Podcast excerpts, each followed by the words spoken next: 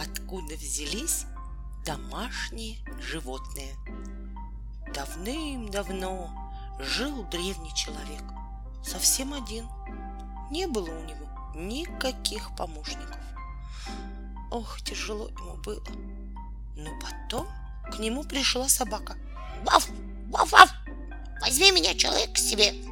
Я тебе буду помогать, на охоту ходить и дом сторожить.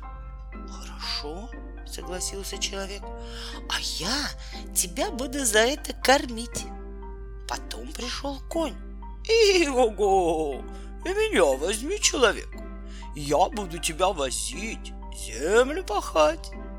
Вот спасибо, обрадовался древний человек. За это я тебе всегда буду давать свежего сена. Потом к человеку пришли коза и корова, и баран.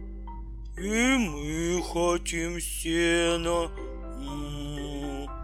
Возьми нас к себе. А что вы будете делать? Я буду молока давать, сказала коза. И я, му, промычала корова. А я буду тебя одевать, би, би, пообещал баран. Последней прибежала кошка. Хочешь, я буду ловить тебе мышей? Хочу, сказал человек.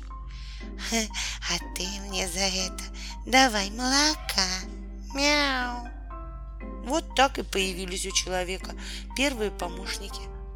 Как я раньше обходился без вас? Удивлялся он с тех пор.